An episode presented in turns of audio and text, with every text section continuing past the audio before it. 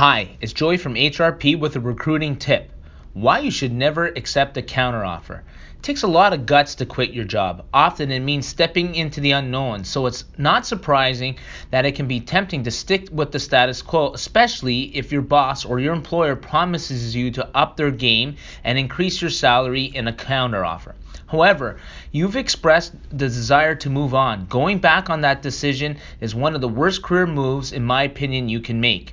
If you're a good performer in your business, the likelihood is your current employer will try to counteroffer you when you quit.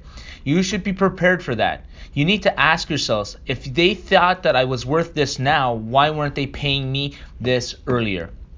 Remember, at H R P, we get talent fast and make them last. Your success is our passion.